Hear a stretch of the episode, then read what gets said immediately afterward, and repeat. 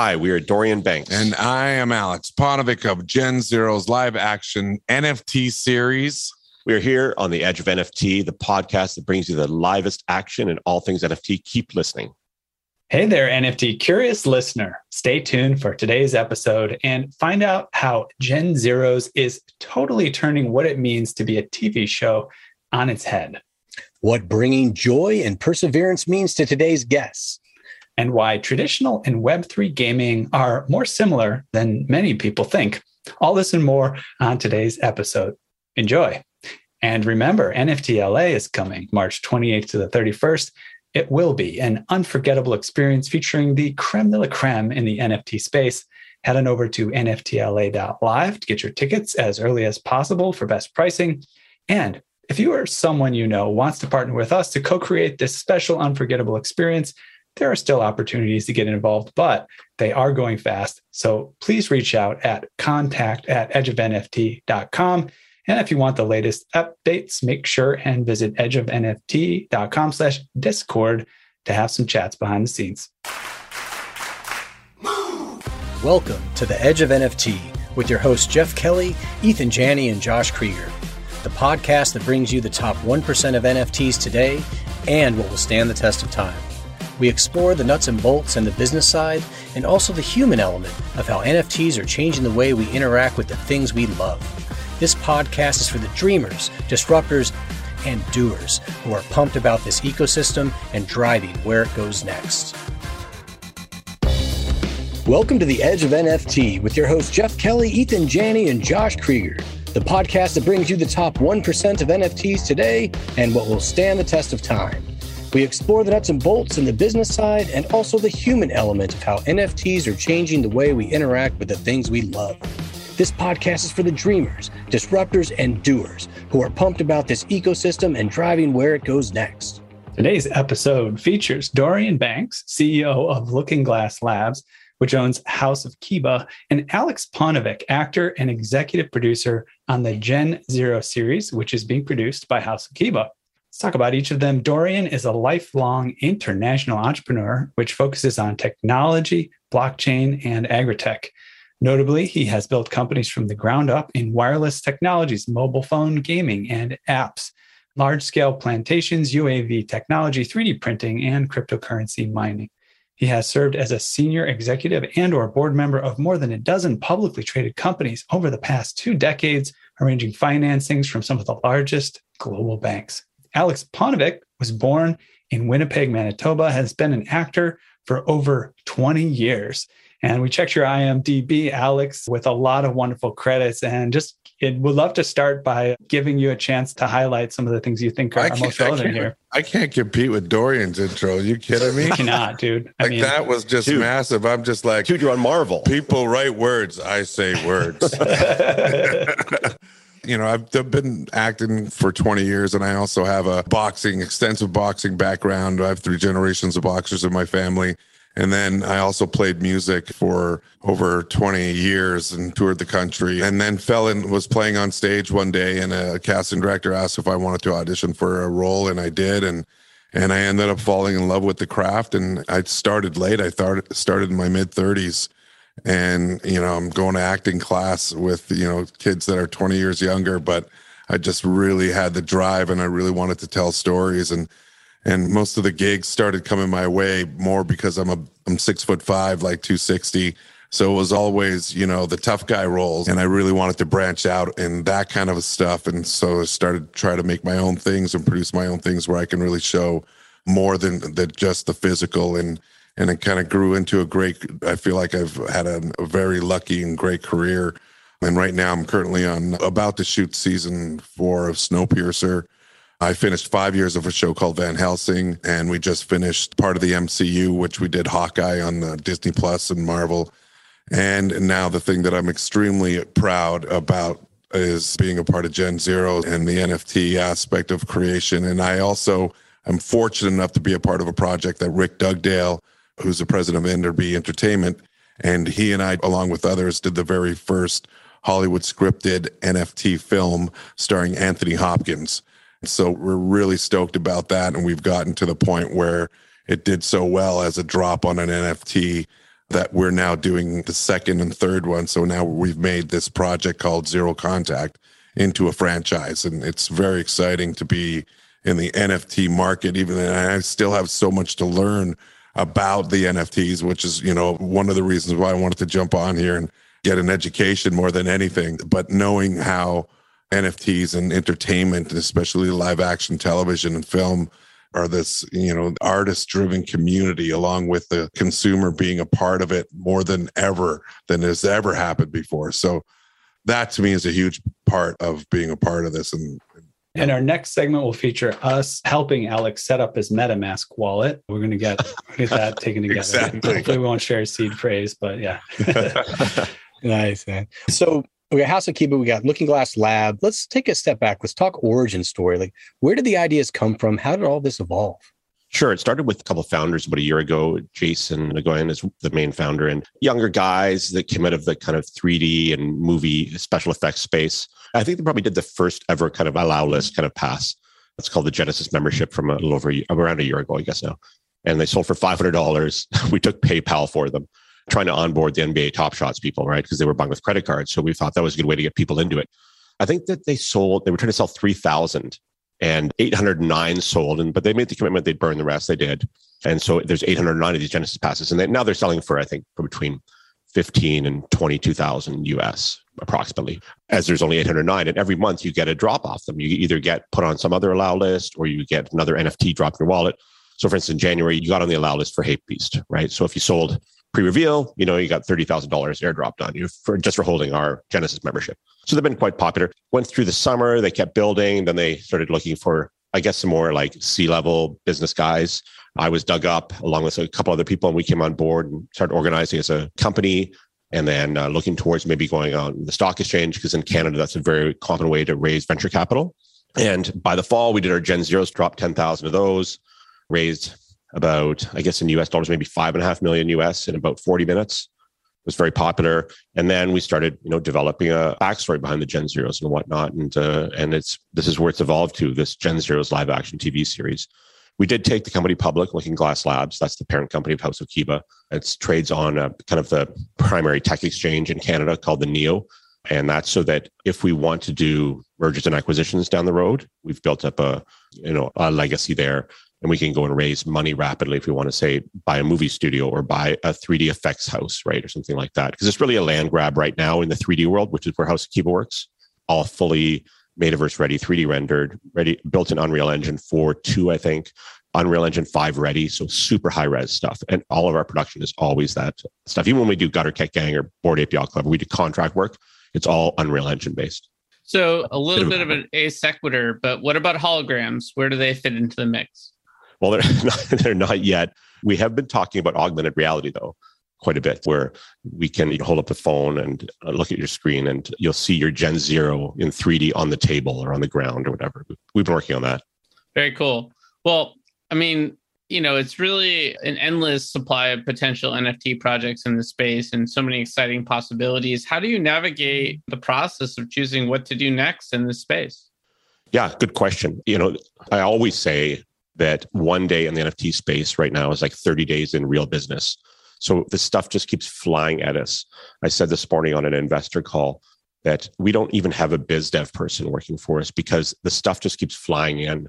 And when I'm saying the stuff, I'm talking about third party requests for work. So like we're building like the gutter mansion, right? For gutter cat gang stuff like that. It comes inbound to us. They say, Hey, we'd love you guys to build this for us. But now we've got too much of that. So now we get, it's great. We get to pick the A level stuff or the stuff our guys are really excited about, the stuff that we know isn't going to take too many cycles or, that is, or is going to burn our crew out, overload us. So now we choose and pick for the third party work. For our own work, we're focused on the Gen Zero series and the NFTs around that. Each of the actors will have an NFT based around them and their half robot look. Those will come out in along with each drop of the show of the 10 chapters. So our guys are working hard on that.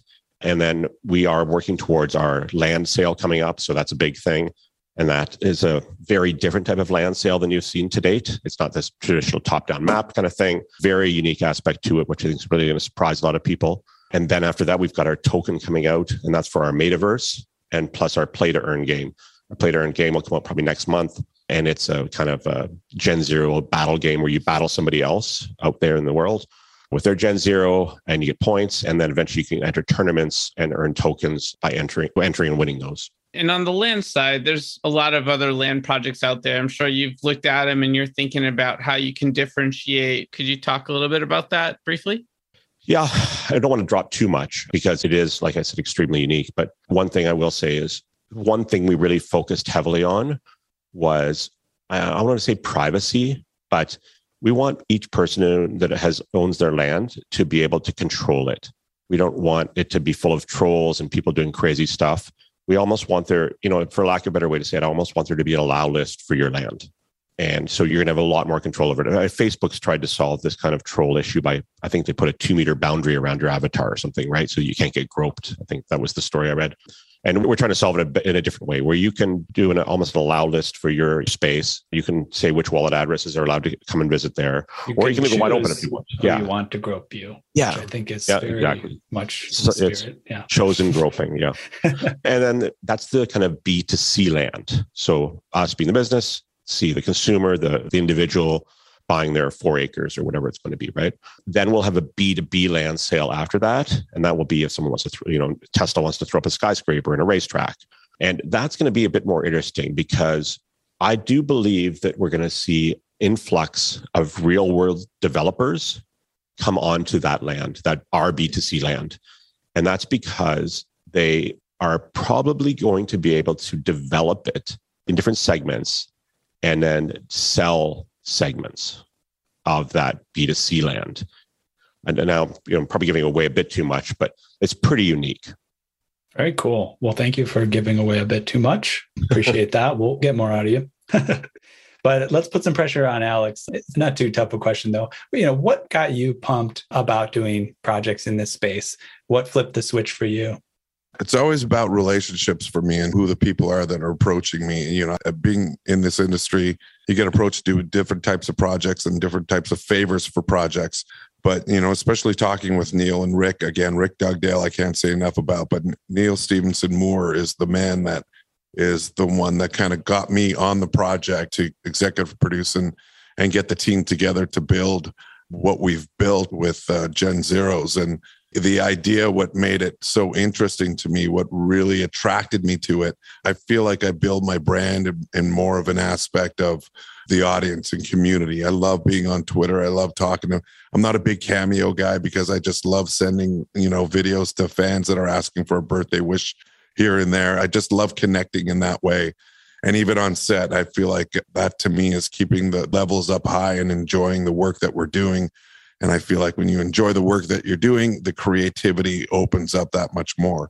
So with the NFT space, the idea that it's artist driven and we can kind of control the product we want to put out there with the consumer's help and guiding us in those ways and having them being a part of it. I do a lot of sci-fi film and television and, and they're the most devoted fan base in the entertainment industry. And so, you know, that's why stuff like Comic-Con is are such huge hits because they're such passionate fans.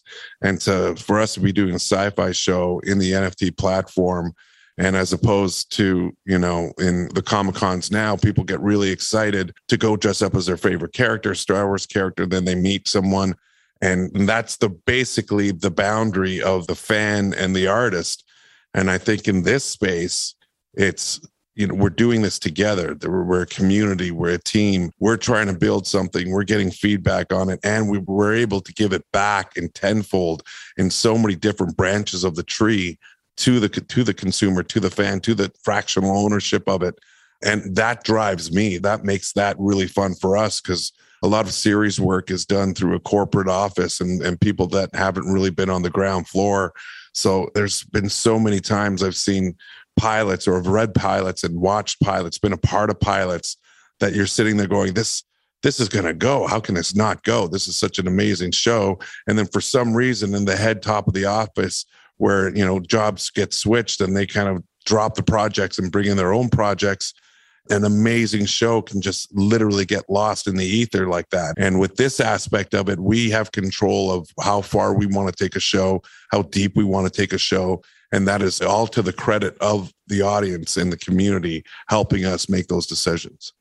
Just happened to be watching a documentary last night a little bit about uh, Arrested Development. I don't know if you guys are familiar with that yeah, show, but that's yeah, kind of one of those shows show. which holds its very interesting place among, you know, kind of the sort of corporate structure or sort of you know rating right. structure around shows and how that all gets developed. And one of the things they're highlighting in the documentary was just the intensity of the people who were watching were just diehard fans. And also the people that were creating it were just so passionate about you know the, what they were creating. So it's interesting to think about what they might do in the nft space. I wonder if they're cooking something up. We'll have to get some intel. Right right. Yeah. I could add on a bit to what Alex said, if that's okay. Go for it. Uh, specifically referencing a Guardian article that came out about our series, the Gen Zero series, after Deadline broke the original announcement of, of the series coming out. That was such an interesting thing because Deadline is a very hard publication to get into because it's only specific Hollywood announcements that happen, not just everything. And it literally, we did two Deadline articles, which alone is a hard thing to get because so many productions want to get in there but both articles went viral not yeah. because of who was a part of it more or less but it was a part of the nft platform with the sci-fi live action community i think we were in the uganda tribune you know we were all over there was yeah. over 200 publications picked up both those deadline articles and it went viral which just goes to show you that the world is ready for something very cool to happen in yeah. this space with sci-fi and live action yeah, you know, the deadline thing was interesting, especially going viral. So the Guardian newspaper in the UK picked it up and they wrote their own version of it.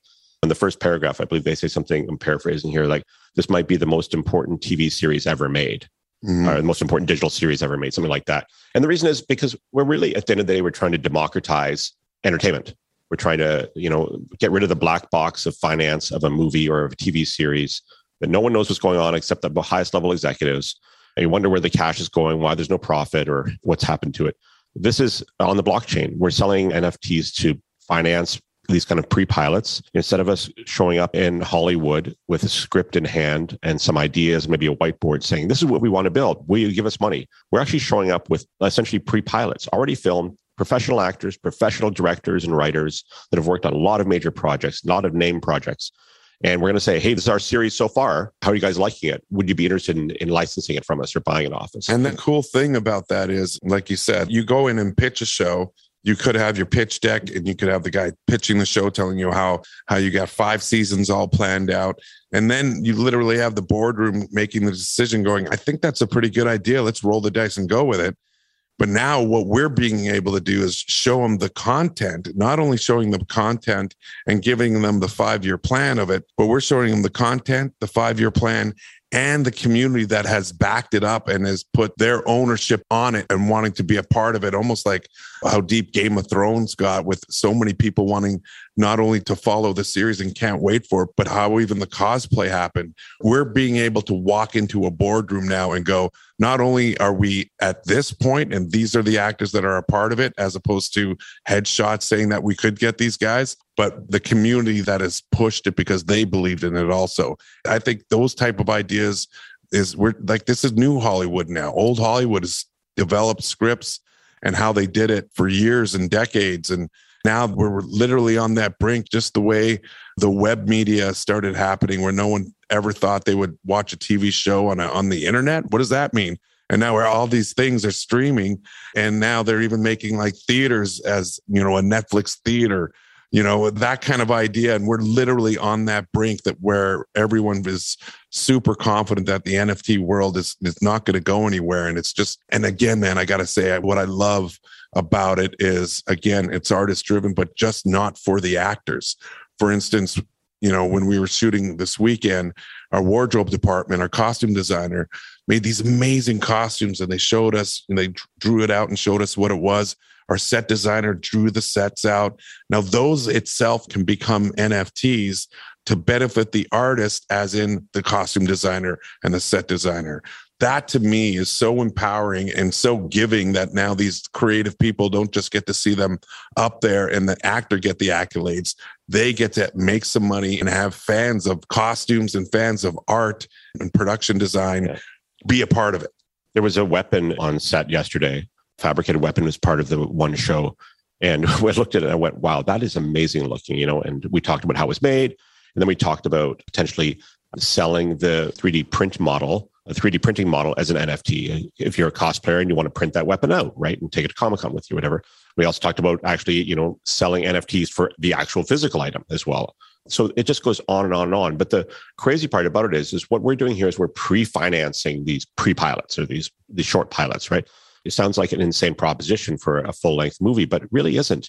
If you go and turn this into a full length movie, we've already got the House of Kiba audience. We've already got them here. Plus, we've got all of those actors, fans, the big fan base, 2 million social media on this account, 3 million on this one. We've got their Comic Con audience that are fanatic and they're all going to come along for the ride. And that's really how we're able to do this on in such a what would you would initially look like very low budget, but we're able to pre-finance it, which is is quite a twist. And just so you guys know, the idea of the live action is the way we're going about it, which makes it so creative and fun for me is everyone has a certain experience with live action. Yeah, like you can cue a piece of music to cue an emotion for you. Like people are generally in that little box when they're watching live action of a film that there's an emotionality that they're trying to draw out of you or there's a a frustration that they're trying to draw out of you. It's done perfectly in live action and film and television. But the second component in this is the new media is that we're having a comic book. So one scene flows right into probably an eight page, probably 12 panel comic book where we got have this amazing illustrator Ben doing. And what I love about that is that again, you're watching live action and everyone's kind of watching it the same way. But when you read the comic book, when it literally flows into the pages of the comic book, you yourself are reading it the way you want to read it. The other viewer or the other readers reading it the way they want to read it. The slower pace, higher pace, looking at the detail of the comic book. Now that you are so enthralled in these pages of live action you just saw, the cadence of how I think he's speaking in this, and then you go f- seamlessly into the next live action scene, and now you're viewing it that way. So I love the idea that the audience gets to experience it for their own enjoyment of how they like to consume art in that way. And I think that's fantastic. And again, it's just the creative team here has been nothing but amazing. Matt Venables and Jeremy Smith, who are the showrunners and the writers of the show, really created a fantastic product. And it's really been exciting this whole weekend. I think I'm on like four hours sleep, but I'm still jazzed all about it. So it's it's great. That's obvious, man. That's really cool. And so, guys, what else, or is there anything else to tell us to share with our listeners about Gen Zeros that you haven't already? And also the utility NFT concept and how that applies beyond Gen Zeros? Like, how else do you see that impacting the world? I started using the term UNFT probably about a year and a half ago. And that's when I started calling it I think I even applied for a trademark for it at one point, but I said UNFTs, and that's going to be the future. Obviously, we we all know that you can no longer come out. You can still try to come out with these you know big projects that don't have utility, but it's a, it's very difficult unless you're a named artist or you're already a successful artist, in my opinion. So you're going to have some other utility. You're going to have these, you know, like a Diplo VIP pass type of thing, you know, for his gold level, you know, NFTs. So you get one stage with them or whatever it is. Of course, Ticketmaster will fully turn into NFTs. They probably won't call them that, but you know that's what it'll essentially be. You'll have this black and white ticket to go see the Lakers, and when you QR code gets scanned at the door, hits the blockchain, maybe that turns into a full color ticket now with an animation you know, of a mm-hmm. dunk or something like that, almost NBA top shotish. That's the type of stuff. That's the innovation you're going to see. I think there's still a massive area around luxury goods or goods that are scarce. A good example might be a, a pair of Supreme sneakers. So if you think about a pair of Supreme sneakers, let's say they put out 10,000 or 5,000 pairs, whatever, you know, and they come out at 500 bucks, you know, there's this mad scramble. Everyone's waiting in line for two days, however they do it, right? So Supreme sells that sneaker for 500 bucks. That person takes it, throws it on eBay for what, 5,000, right? We've seen it, it with everything. It, it doesn't have to be Supreme, could be anything, any scarce or luxury good. And so Supreme saw that $500 times 5,000 units, right? They didn't see that lift between the 500 and the 5000 clearly the scalper of the sneaker the reseller of the sneakers saw it. So imagine instead they sell that as an nft right? So now there's this $500 nft out there. Well that person grabs it. They sell it for you know $1000 or $2000 well so on the contract clearly on the blockchain contract you've got a 20% royalty maybe on there or 10% royalty. So let's say it is a 20% royalty they throw on there and they sell for $1,000. Well, now there's $200 more back to Supreme. So now they were getting $700 for those sneakers. Now that NFT sells again for $3,000. Now they're getting another 600 bucks, right? So now they've got you know, maybe 13, 14, 1500 dollars for that pair of sneakers instead of that 500. So I think there's going to be a massive opportunity in there. I think it's going to flow into all luxury is Louis Vuitton. I think you're going to see Birkin bags coming out this way. And it's because those people can go and claim a bit of that resale money. It's not just going to go to those flippers out there.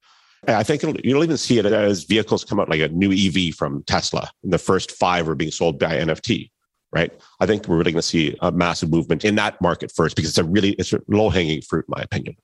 Yeah, yeah, that totally makes sense, and that's why we're pumped about the industry. And and I think for Gen Zero, there's so many utilities that we can have with it that even with cosplayers coming in, and again, I'm learning this NFT world slowly but surely but i again love the aspect because there's we basically have a scene in one of the pieces where a digital thing is put up against an actor's head so he can see a message, almost like seeing a video message, but he sees it just with this kind of like a scientific kind of like a reader. So he sees this thing, but in the film, you'll know what the message is because the way the actor's playing it, it's not a good message that he's listening to. But as an NFT, people can actually see the message that he's seeing and will drop. And that to me, that's kind of really exciting. All these tiny little moments where you can watch the thing seamlessly without buying any NFTs, any utilities of it. But if you really want to get immersed by it, there's these little things that we have that will go, I really want to see the message that he just say. Well, what did this actor, you know, this character say to him? And that would be, become an NFT. And again, it's one of those things that gets them totally immersed and as every fan, again, being a part of Marvel, who, who has this amazing fan base, they always want a piece of something that's special. And it makes them excited that they have that, even with Snowpiercer and Van Helsing.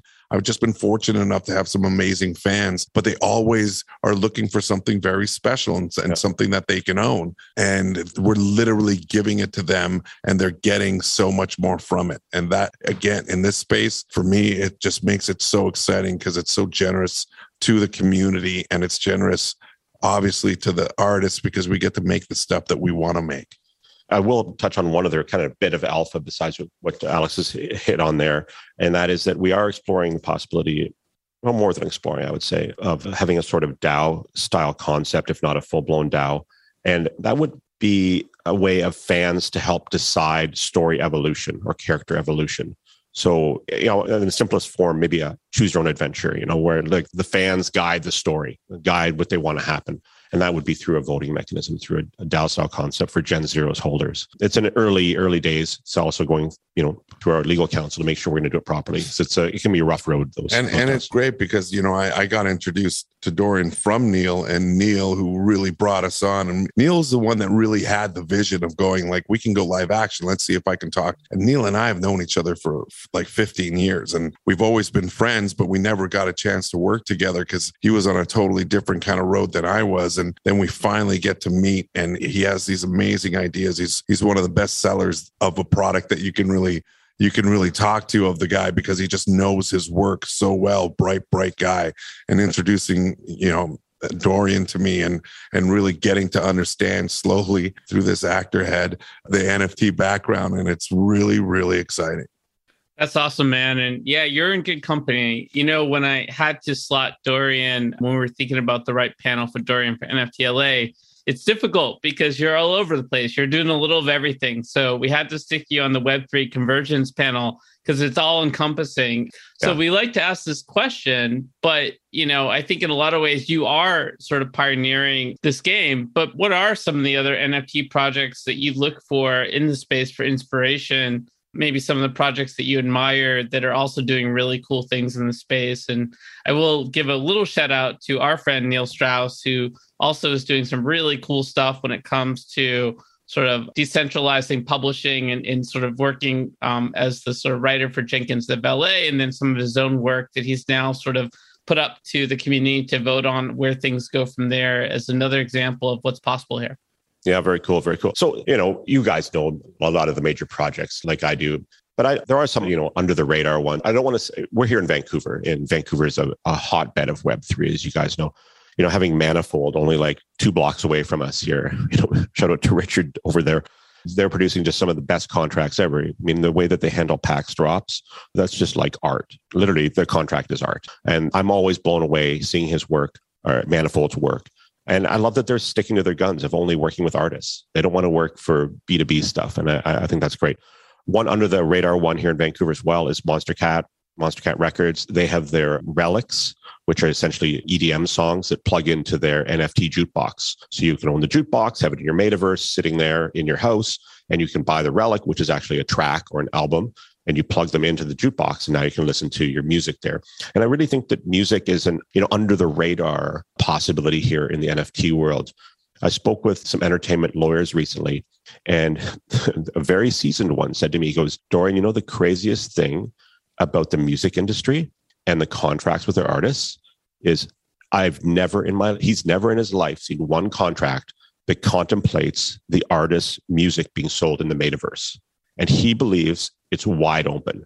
He, he believes that an artist can enter a Web3 metaverse and sell their own music directly to fans themselves, and it doesn't affect their real world contract. That's what he actually believes, and he's a big time entertainment lawyer. Well, you know, it's it's funny. I'd love to speak with him because I did moderate a panel at one point about this topic quite a while ago. I would have to say that the opposite of consensus was among the lawyers on that Oh, in that. Yeah, yeah. panel because you know this is uncharted waters, Uncharted, and I think that is a very exciting possibility for artists and Yeah. and sort of you know it probably uh, it, it probably needs a legal test, really. Then everyone will know. But I do like Monstercat, what they're doing with this jukebox concept and selling these these tracks via relics as NFTs. I think that's very cool. That's all. I won't show it to anybody else. That's it. No, no, it's appreciated. Thanks for putting those out. And, you know, we were just talking to someone that's doing a TEDx in Vancouver and wants to do some more NFT content. So I was going to plug them in with you, of course. And maybe we'll have to get over to Vancouver after NFTLA and hang out. That It's sounds beautiful- good. It's beautiful over there. And uh, clearly Absolutely. some big innovations going down in the NFT space as well. So it's a great So way many- to, So many people here. Yeah. yeah, yeah, great way to end this segment, I think, guys. We interrupt the Edge of NFT podcast to reveal one of the best kept secrets in the NFT space right now the Koii Network. If you're a creator or a builder or an investor in groundbreaking projects, you need to dive into Koii ASAP. Why? Imagine a new internet where each time your posts get viewed on TikTok, Instagram, or Twitter, you earn rewards.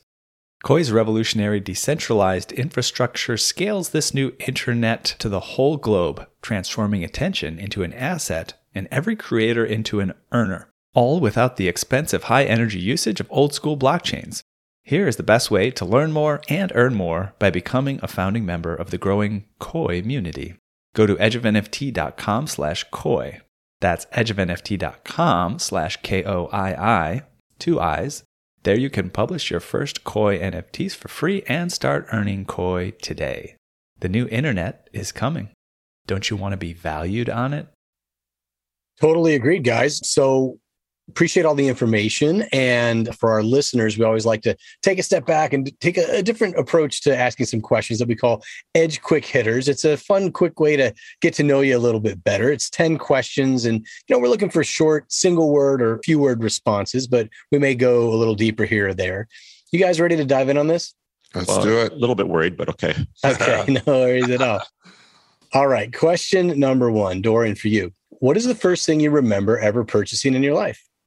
Oh, I mean, really remember outside of candy as a child, which I don't really remember. Yeah. So I wasn't allowed to buy it. I would say probably an LP, and that would most likely be Supertramp Breakfast in America. Oh wow. yeah. Yeah. If not, it would have been Genesis, Oh, there you go. one or the other. One We're almost two. the same age, so he knows what I'm saying. All right. Nice. Alex, good luck topping that, man. Question to you. What is the first thing you remember ever purchasing in your life? Oh, I totally remember this one. I was Okay. like five years old. Two doors down from me was a building that made. I grew up in Winnipeg, Manitoba, and where it's very cold in the state football stadium outside there, Canadian Football League. And it was hard seats, but what this company two doors next door to me would make these like foam frisbees with the Winnipeg Blue Bombers logo on it. And I just thought that was just so cool because not only can, as a five year old, can you throw a frisbee and hit your buddy in the head and not hurt and not get in trouble. But that was the very first thing that I bought, and it they were giving them away at the stadium, but I wanted to buy them, and I gave him five cents, and he accepted my five cents. I got the little seat, but little bum warmer, and I thought it was the best thing ever. That's great. Nice. Yeah, that was the first Nice. thing I got. Solid one. All right. Question number two, Dorian. What is the first thing you remember ever selling in your life? ever selling. Mm. It's probably something that was stolen by one of my friends. I'm going to say it, probably a swatch. A swatch. All right. Yeah, I, I had these friends that they would go and I assume they'd run into like, you know, the department store and take the rack or something because they had so many swatches. And I think that maybe uh, I knew somebody that wanted one. You- That's how you got in the swatch game. Got that's it. All right. All it is. illicit swatch dealer. Nice. Alex, how about you? Man, I'm a North End Winnipeg kid. Grew up in in the rough part of town, and the only thing we had were like we played those little marble games. Yeah. I actually had you get in like a mesh bag, all called Crocs, which were big ones, and then the little marbles, and I sold that for like a couple bucks to a buddy of mine, only because I had took stolen another bag that I had. So I basically sold him something that I already had.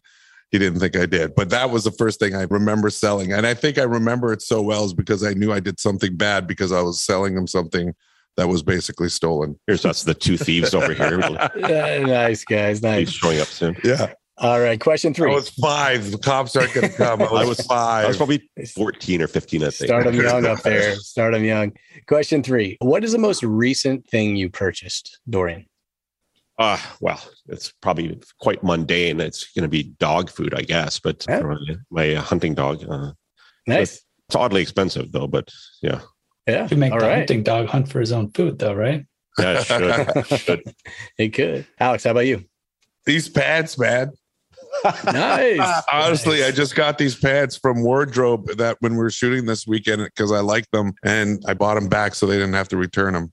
Hey, nice. Good pull. Question number four. Dorian, what is the most recent thing you sold? A Damien Hirst NFT. Hmm. That's Yeah, a cool one. The currents, the currency. Remember that one with all the dots, the colored dots? Yeah. Nice. Stacks, Stacks did those. You know, I was a bit sad selling it actually. It's like I was thinking about getting the physical. So Alex, how about you? Man, like I said, I'm not in the NFT world as deep as you Oh, guys yet. but sell- Anything, man. Anything. I, I know, but uh, that would have been an easy one if I had my uh, wallet happening. right. But right. I just remembered the last thing I actually sold was my bass guitar. It was a, a Fender Precision to a buddy of mine who was recording, and he loved the sound of it, the, the way the, it hit the pickups. And I just decided to buy another bass. And then I sold him this bass, and then I regretted it because I had it for like 15 years and I just missed that sound. And so, Ryan Dahl, if you're out there, I want my bass back. Ah, Got, a lot of, nice, got a lot of seller's remorse here going. All right. Question five, guys. Dorian, what is your most prized possession? Oh, my most prized possession. Not sure I actually have one. Uh, I mean, it's probably my dog. I'm uh, single, so you know, I have just him with me all the time. Mhm. Yeah, uh, he's probably the most important thing I have. Right on. Alex, I know what it isn't. It's not that bass guitar because you don't have it anymore. But oh, uh, you prick. oh yeah, you just had to throw that in there, you little what do you what do you got, brother? What's your most prized possession? honestly it's an image it's a picture and because i come from a boxing background and muhammad ali like everyone else is you know they're their hero. And i had the opportunity to i always had this thing where i never wanted to meet him. Like i never wanted to meet him like him coming into an airport and everyone was around. And then i just see him. I just never wanted that. If i was ever going to meet him i wanted it to be special or else i just didn't want to meet him. I was Mhm. that much of a muhammad ali fan. I could go on forever about ali. But I had an opportunity where there was a film called Raising Ali, Being Ali, and it was made by a Vancouver director, and they had a party for him here. And it was a charity dinner party. And I was training out at that time. I wasn't really working much as an actor, so I was a boxing trainer.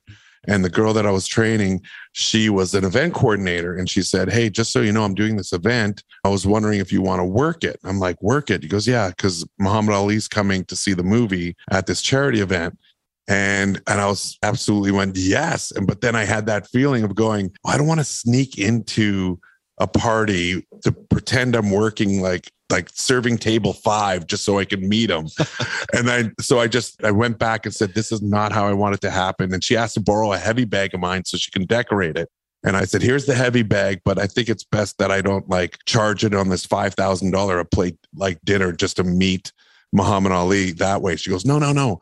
Your job is to look after them to make sure no one crowds them. Yeah. And I'm like, what?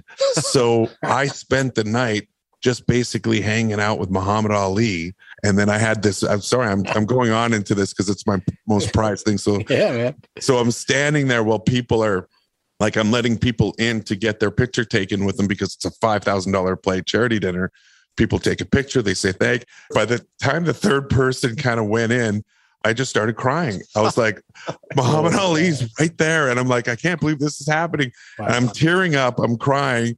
And the person that I was teaching boxing to, Rory, looked at me and, and she she goes, with a smile on her face, she just kind of went, Get your shit together. Get your shit together right now. And his wife uh, came over, Lonnie came over to me and go, Do you want to do you want to have a picture with Muhammad? I went, I would love to have a picture with Muhammad. So I sat there, had put my arm around the man. He put his fist on my face and got a picture with Muhammad Ali. Oh, that's a Wow. great story. That's awesome, man. I see why that is the most prized possession for sure. Yeah, definitely. Question six Dorian, if you could buy anything in the world, digital, physical, service, and experience that's currently for sale, what would that be? Oh, man, I, my ultimate thing is to get to the point where I can take my greater group of friends on vacations and to places around the world as a group. I've never had better experiences in my life than traveling abroad with good friends. And especially if you can get, you know, four, six, ten people together and going to these places that you know that the that they're probably not going to get to on their own. And I've done that a few times in smaller groups, you know, four to six people. But I'd love to be able to, you know, pay for the jet. You know, 24 people hop on and we just go on a, a tour of a few places, Southeast Asia, you know, you know, head down to Australia and see these things that are unattainable for the majority of people. I mean, that's they're the happiest times of my life. I'm doubling up on that. I've never rented the jet. We'll that- get there though. We'll Okay, get we'll get we'll get there, but I have to double up on that just because the best experiences that I've ever had were friends that I've gone on trips with that you're just experiencing something together as a group of people and that that memory itself will Yeah. be owned forever and when if you don't see them for 20 years and then you see them it's like yesterday and I've had numerous amounts of times where I had that and just been so thankful that we were on these trips together and those are good ones those, they, those they, are the they imprint on your brain. You never Yeah. forget them. I worked in Rwanda for, I had a plantation in Rwanda for uh, six years. I'd commute back and forth in Vancouver, and I'd every now and then I'd take one of my friends with me. Uh, Somebody really wanted to go, and those times in Rwanda when I could show that that area to those people is this burned on my brain, burned on my brain. or Vegas, but we don't talk about Vegas. Right, right. Def- we agreed not to. What do you got in your mind? What do you got your eye on, Alex? That was mine. That was exactly Same. it's exactly Oh, it's the same. thing. Okay. Okay. I, am honestly relationships and friendships that you can share something really special with.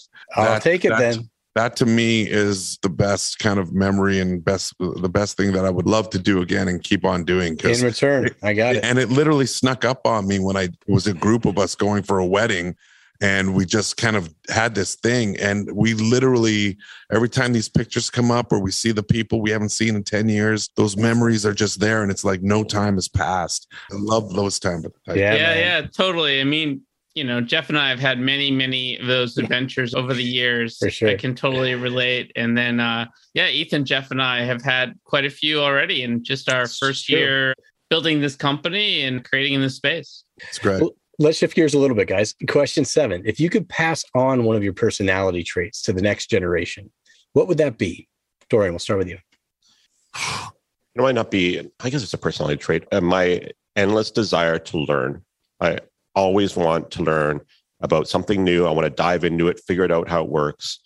And maybe it interests me, maybe it doesn't. If it interests me, then I'll continue to learn more as time passes. If it doesn't interest me, I figured out how to do it. Like I went and got my pilot's license just because I wanted to learn about it. I wanted to see how it all went down. Stuff like that. My endless desire to learn. Nice. That's, Love it.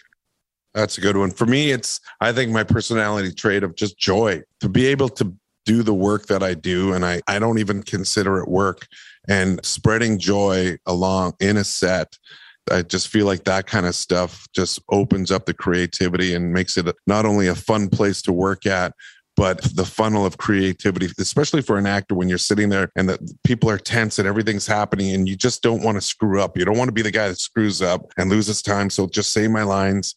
But once you throw that joy around and like giving them the ownership of the space that we're all having fun that creativity just goes wide and you're getting better content and better performances. And they end up going i don't even want to leave the set right now because i'm having so much fun. And i experienced that with some really great actors that were running their own shows and leads of their own shows. And then I got the opportunity to do that. And it's exactly how I would want to kind of spread that to the world. It's just the joy. Alex yeah. started yesterday. We, we were on a video cast podcast yesterday, a live stream on Twitch and on our Discord. And I was on microphone, and our creative director, Nick Harborn, was on microphone sitting beside me. It was a video stream.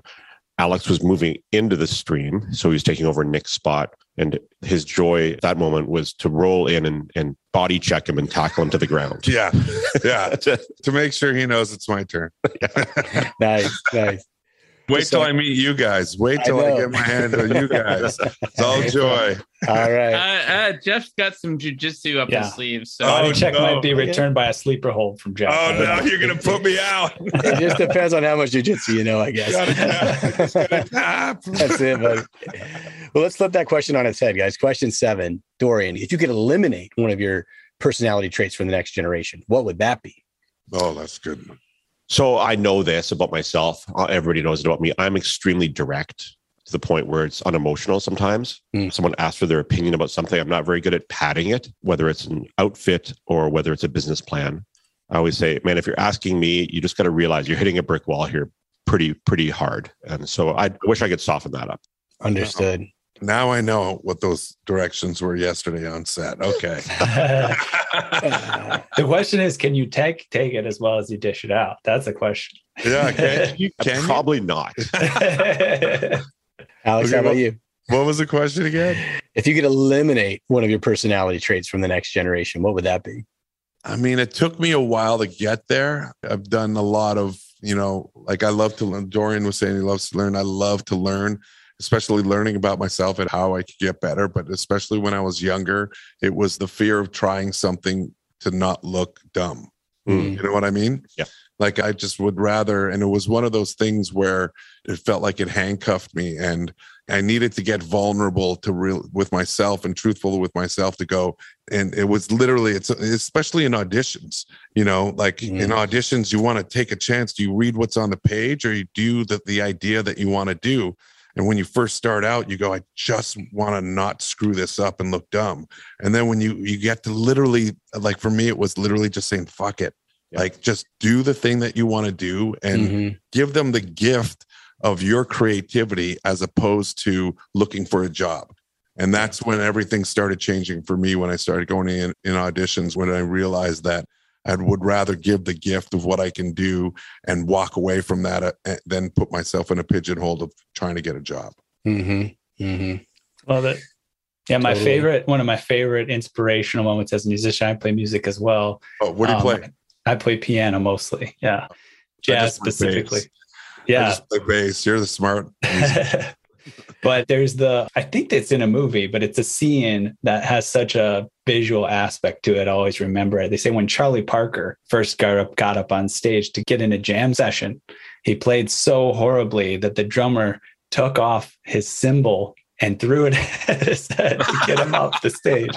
You know, and I think, but those kind of moments are always so inspirational, right? When you see like everybody had to start at that humble place, you know? And so but, it's actually really more about the sooner you get through it, right? That's the thing, right? There's a lot of guys that can't get through that or don't have the courage enough to get through it, to get to the other side, to see the amazing things that you can do. That's a really good point because I think everybody has that in them. It's just, are you willing to walk through that wall to get to the other side? I think it comes a, a bit with age too. I felt the yeah. older that I've got, I get into that fuck it yeah, a lot exactly. a lot easier now. I, am not so concerned about how someone's going to perceive me in a situation where I may screw up now. Whereas even 10 years ago, I, I definitely had that mini roadblock. And 20 years ago, it was a medium sized roadblock yeah. where I didn't want to look like the, the dummy or the idiot.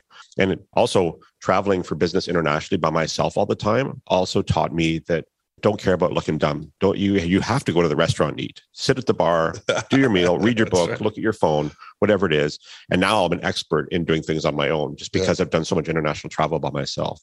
And I think everyone can get there, but age will help a lot. Yeah. Uh, yeah. Well, a little bit easier. Let's move on to question number nine. What did you do just before joining us on the podcast? Dorian. Well, you know, came to the office, which is which is a new thing now. Our office is opening back up since COVID. Oh, But really, I spent the morning on calls with people who've invested money into into the company. So pretty mundane. You guys already know. I was looking for my phone for four hours. Oh, they don't know. Yeah, they did. I told them when you, Oh. went- you took oh, I off. I I was looking for my phone four for, hours. for four hours. I drove to my girlfriend's spot and I thought she took it by accident. She didn't. Then I drove back home. Then I was like, should I come here? Then I was trying to find my iPhone watch so, So I could could do the Find do My. find my phone. I could do it from your laptop that. too. And then I have a Google Duo. I didn't have my laptop. My laptop's here. And then I had I had Google Duo. So I was like calling myself, but I realized I was just calling me back like on my own Google Duo thing. and it was just getting so frustrated. And then finally found it in between the sheets and the black sock and with my black phone. So that's what I was doing. Thanks for bringing that up. We're I'm back to also being frustrated again. yeah, but I mean, you also filmed over thirty something hours of Yes. production And that- in like less was- than two days, right? and I was hoping to sleep in, but that didn't happen. Not only was he executive producer, he sat and watched every scene of everyone else's. Plus, he had his own acting to do, his own lines. Remembered a good majority of his lines. you know, we you're a prick. That's a good dig. But I'm in the scene now. I'm now I'm an executive producer. I'm in the scene. We're literally in the scene, and I can say this because I'm not giving anything away. But I'm looking at the actor, and there's nothing more you want to do but to look at your actor right in the eyes and basically tell the truth and have those lines, and you tell the truth. That's what you want to get across because the audience could see that. But I'm looking at her, and then I notice behind her, I see Reebok on a jersey, and I'm like, "Did we get Reebok cleared? I don't think we got Reebok cleared." Well, she's telling me her lines, and I'm missing all my cues because I'm going. We should. I should get the set designer to get the Reebok. Why is it? So my brain was just still in executive producer mode. So I I learned quite a bit on when to let go and sit back. And but we got the scene. We finally got, Got the scene. I did get. I'm not used to sitting in on these types of things. These, uh, you know, movie and TV sets. And so I was sitting there watching the TV screen, uh, Monitor. the monitor, and you're delivering your line, and you're delivering your line, and one the middle of your line, you're like, "What's my line?" And I thought, okay, was that on the script? Or, and then- that was but me. no, but get this. This is what really threw me for the loop.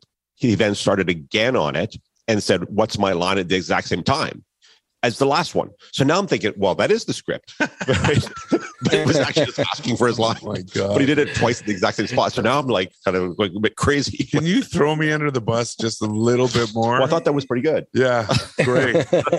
nice. Let's guys. just say I got the line Yeah. finally. I And was it was going to a- ask it was the a- It was a great day, and of everybody there, along with the director and the Kamani, DP, Kamani, Kamani and the DP. Andy, Andy, Andy. being the DP. Yeah. these three guys, along with Neil, man, the hours they put in to get this done, super impressive. I had goosebumps through many of the scenes, watch them get done. You guys are going to be I'm honest. I've been doing this for a while. You guys are going to be blown away what we did. That's Like, awesome. I'm, I'm putting money on it. I'm putting NFTs on it on you guys. All right, let's go. Guys, last question, fellas. What are you going to do next after the podcast?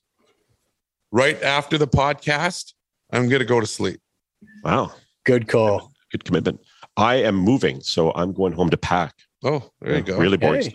Stuff. Wow, super boring. Yeah. All right. Good times, guys. We appreciate it. 10 questions, edge quick hitters in the books. What do you say we dive into a little hot topic action here before we wrap for today? Oh man, that sounds Let's- worse. I Let's know do it, it. does. I have All to say, let's see what we Alex looks like someone to have on your side when you're moving. Hopefully, you don't get Don't recruited even to pick up don't some hook me into that. That's what you There's got free me on the pizza in it for you, podcast. Hey, man. Come right on. after this, why don't you help me move my couch? So what that sleeping you wanted to do? oh, you prick. oh man! All right. With almost 25 billion in sales in 2021, there's no denying the NFT market is on fire. But what many investors don't realize is demand has skyrocketed for another asset, thanks in part to this NFT boom. The asset I'm talking about is multi-million dollar blue chip art. And it's been so hot, a Banksy offering on the Masterworks platform recently sold for $7.4 million. And what's even more incredible is all shares of this Banksy offering sold out in just three hours. According to Masterworks, similar works by Banksy saw a price appreciation of 19.9% from 2007 to 2020. outpacing the S&P 500 by nearly a factor of 2 over the same time period. And Masterworks investors recently saw a 32% annualized appreciation net of fees from the sale of another Banksy painting called Mona Lisa. To discover how to buy into similar offerings by Banksy, Picasso, and Monet for a fraction of the cost of the entire painting, visit edgeofnft.com slash masterworks. That's edgeofnft.com slash masterworks.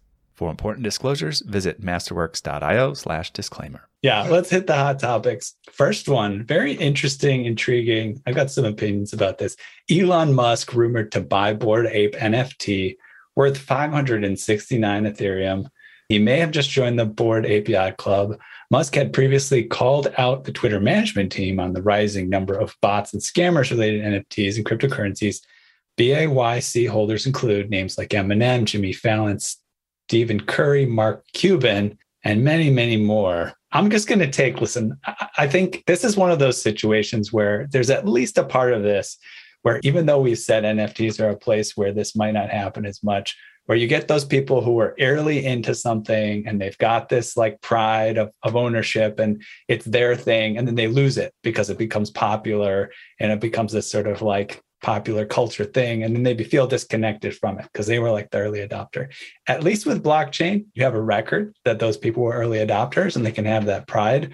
But the last thing i'll say before i get other comments is i did and this was so interesting having an nft podcast and seeing it from this side inadvertently see the moment where paris hilton is on jimmy fallon and they do the bored ape mm-hmm. you know yacht club reveal and stuff like that and I have to say, it was kind of lame, to be honest. I don't know. It just felt a little too pop culture and a little bit too kind of not connected with at least the spirit of things that I see every day in NFTs. But I don't know. What are your guys' thoughts about this? So I think that's MoonPay that's really you know driving that right because there was a photo of Musk meeting with the MoonPay guys the day before, and we know that MoonPay has also bought them for uh, you know Eminem or maybe some of the other people I believe. So I think that's you know part of Moon's MoonPay's marketing campaign really. As far as these, you know, celebrities getting into NFTs, I think I personally feel they're going about it the wrong way. You know, having them bought for them or buying into the very top, or even, you know, I think someone was able to trace Justin Bieber's big purchase of his to actually a business partner of his who's trying to was about to promote the, his own NFT drop. So he thought, oh, I'm going to buy Bieber this, and then Bieber then it'll connect to my project, right? And so it's all a bit of a you know smoke and mirrors. You know, celebrities sports icons, these big personal brands, they're coming into it with too much ego or low care level. And we're an NFT community. We look out for each other. You see these cash grabs these people try to do. You know, Johnny Depp's NFT drop from last week or the last couple weeks, I think it was like what 0.6 Ethereum, only got to 21% minted before they pulled the plug. You know, that is because it's the antithesis of what the NFT community is about. That's why I'm stoked to work with Alex on this project because we're trying to bring the fans along with us. We're trying to make the fans part of the project. And these things that you brought up, I don't feel that they're in the same vein. I feel that they're exploitive and they're looking to take from what all of us have built. That's how I feel personally. Josh, Jeff, what do you got? Jeff? Who's Jeff? right here. Just the co-host. Jeff, Jeff, what do you got? Jeff for a second. That's why Alex thought. Yeah, Alex thought I was calling him Jeff. He's like, I'm going. It's all right. We got nap, nappy, nappy time is coming up, Alex. You're, you're almost there. yeah, I'm, almost, um, I'm almost there, buddy. I'm almost there. Home stretch. Look, man. I, generally speaking, like Elon Musk stuff, I think is all about promotion for his various companies and, and himself. You know, he knows that basically the old adage that you know, any publicity is good publicity. And so he likes to mess with people, I think. And so whether he's buying something or not, I don't know. Whether he's talking about it, I think he has fun with it, man. Like, you know, all of this stuff with with Doge mm-hmm. and, you know, getting people riled up and whatnot. He has fun with it. It's his personality. He's done it consistently over time. You know, I don't take any of that like too seriously, really, you know. Yeah. I mean, I think of the people that seem you know unique to do something interesting in an NFTs that are celebrities, it's Elon Musk. It's interesting the the sort of Doge you know aspect of it. I guess there's the connection, personal connection with it, but he does seem more of like an underdog kind of rooter than uh, sort of jumping on board when something's already hip and popular. So, anything to say, Josh, or should we hit the next one, or, or Alex? Anything? No, I'm good.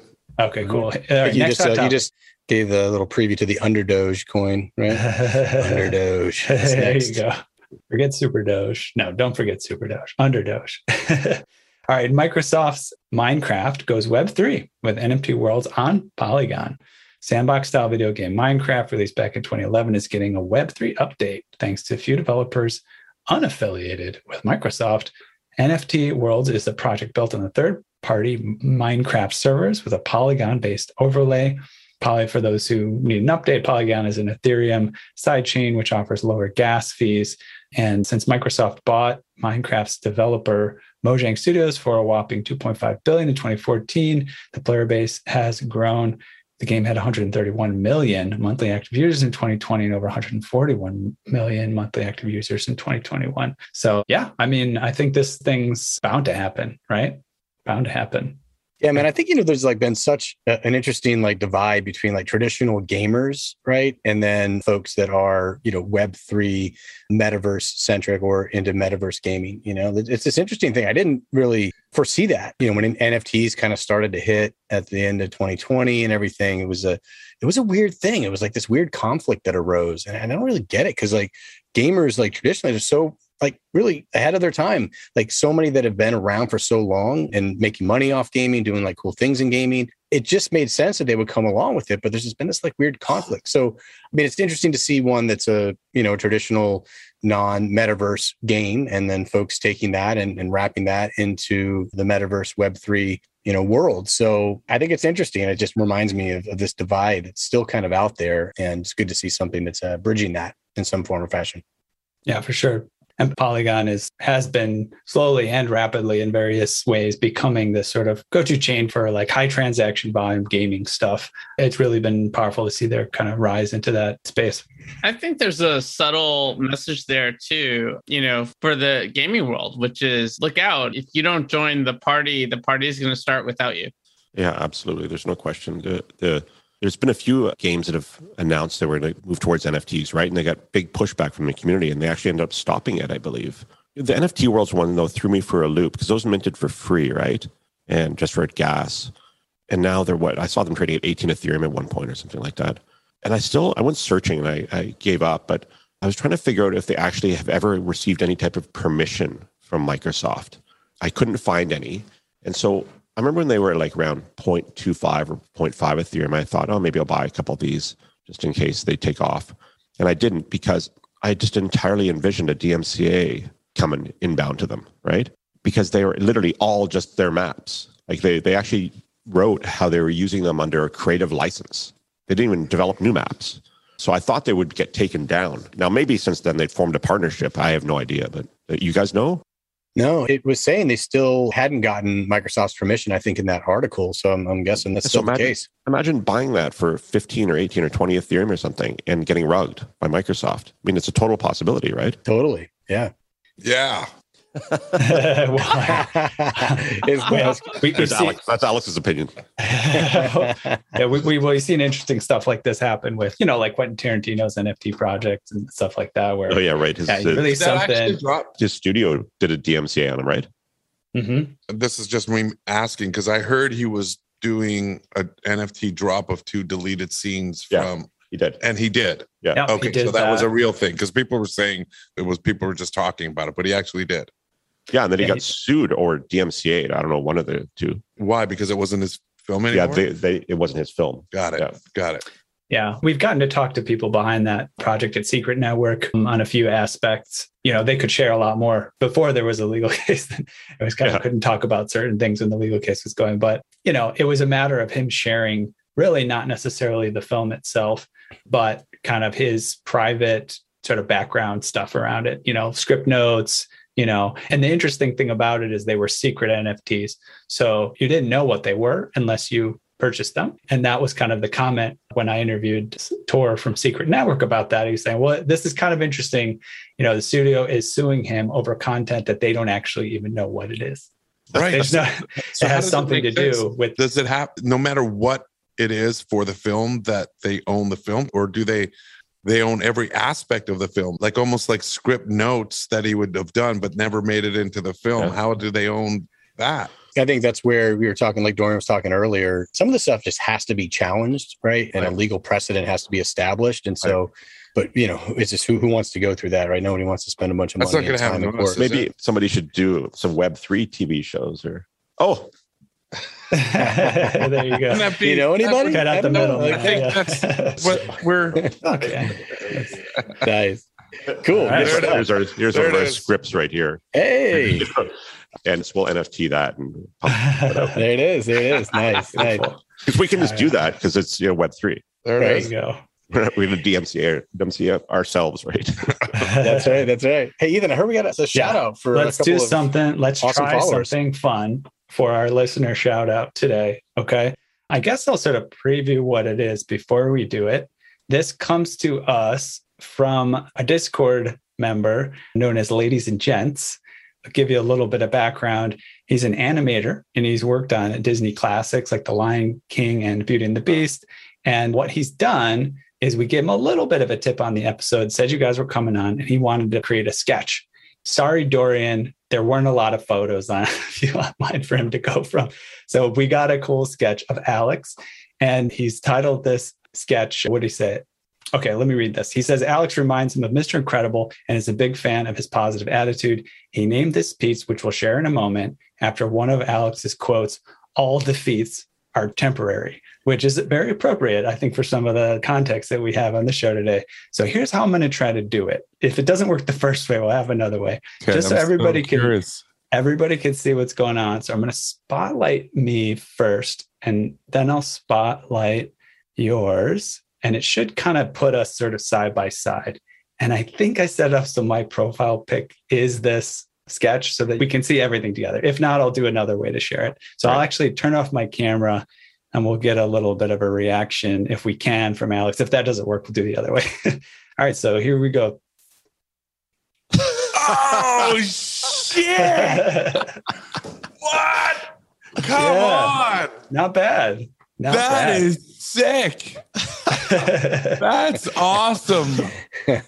very oh, cool. Oh man, thanks for doing that. They, that like that's awesome. I love that. Very cool. Well, so here's what's going to happen, ladies and gents, is going to mint that as an NFT if he hasn't already. And you know, you give us your your wallet address, and he'll make the transfer for for free as a gift to you. So you'll have an NFT sketch version of yourself as a commemoration of of this uh, experience you know, Oh. on Edge of NFT. That's absolutely amazing. That that's awesome. Who was it again? So he's known by ladies and gents on the Discord. I don't think he's going to mind if I share his name, and his name is Tom Labath. Tom Labath, you rock, man. This is awesome, man. I absolutely love this. I absolutely love this. So yes, get drop it in my soon to be wallet. that is sick, man. Thank you so much for that. So right. awesome. you know, you can send someone some ETH or you can send someone a picture of themselves, whatever it takes to build those bridges, right? Yeah, absolutely. I just think anybody taking the time to do something like that and make an image of myself, I'm just always blown away because it takes time and talent, and it's awesome. It's awesome. I, I'm very flattered, and it's fucking awesome, man. Very cool. Great way to end the episode, guys. Great way. Yeah. Really Awesome. amazing time spending this day with you here today, this afternoon. Wanted to let our listeners know, guys, where can they go to follow you and all the fun stuff that you're working on? So much cool things to do.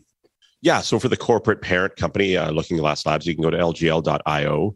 For House of Kibaa, go to houseofkibaa.com. Kibaa with two A's, K I B A A. And Okay. for Gen Zeros, the series, genzeros.com. My Instagram, my Twitter is Alex Paun, A L E K S P A U N. Twitter and Instagram, and a Facebook fan page. And yeah, that's that. That's how to do it. Beautiful. All right. So, guys, check them out there. Also, keep an eye out on our socials for details on a giveaway that we have coming up five Gen Zeros NFTs. Keep an eye out for that. Really sick giveaway. Thank you so much for offering that. We really appreciate it.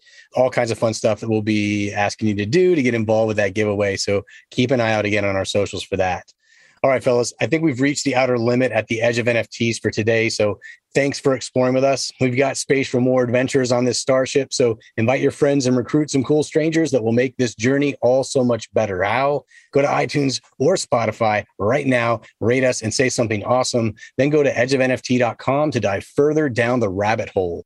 And remember, we always invite you to co create and build with us at Edge of NFT. We're unlocking a whole new way to connect and collaborate with us through our own NFT drops. Spirit Seeds leading to Living Tree NFTs, which will light the way to our event, NFTLA, a one of a kind, immersive, and unforgettable experience at LA Live in Los Angeles, March 28th to the 31st. Check it out at NFTLA.live and move quickly on early bird tickets as they are selling fast. Lastly, be sure to tune in next time for more great NFT content. Thanks again for sharing this time with us today. Thanks, boys. Thank you so much. The views and opinions expressed on the Edge of NFT podcast reflect solely those views and opinions of the show creators and its guests. We're learning as we go, just like you. Please make sure to do your own research. Our podcast is not financial advice. There are multiple strategies, and not all strategies fit all people. We understand that you are using any and all information available on or through this podcast at your own risk.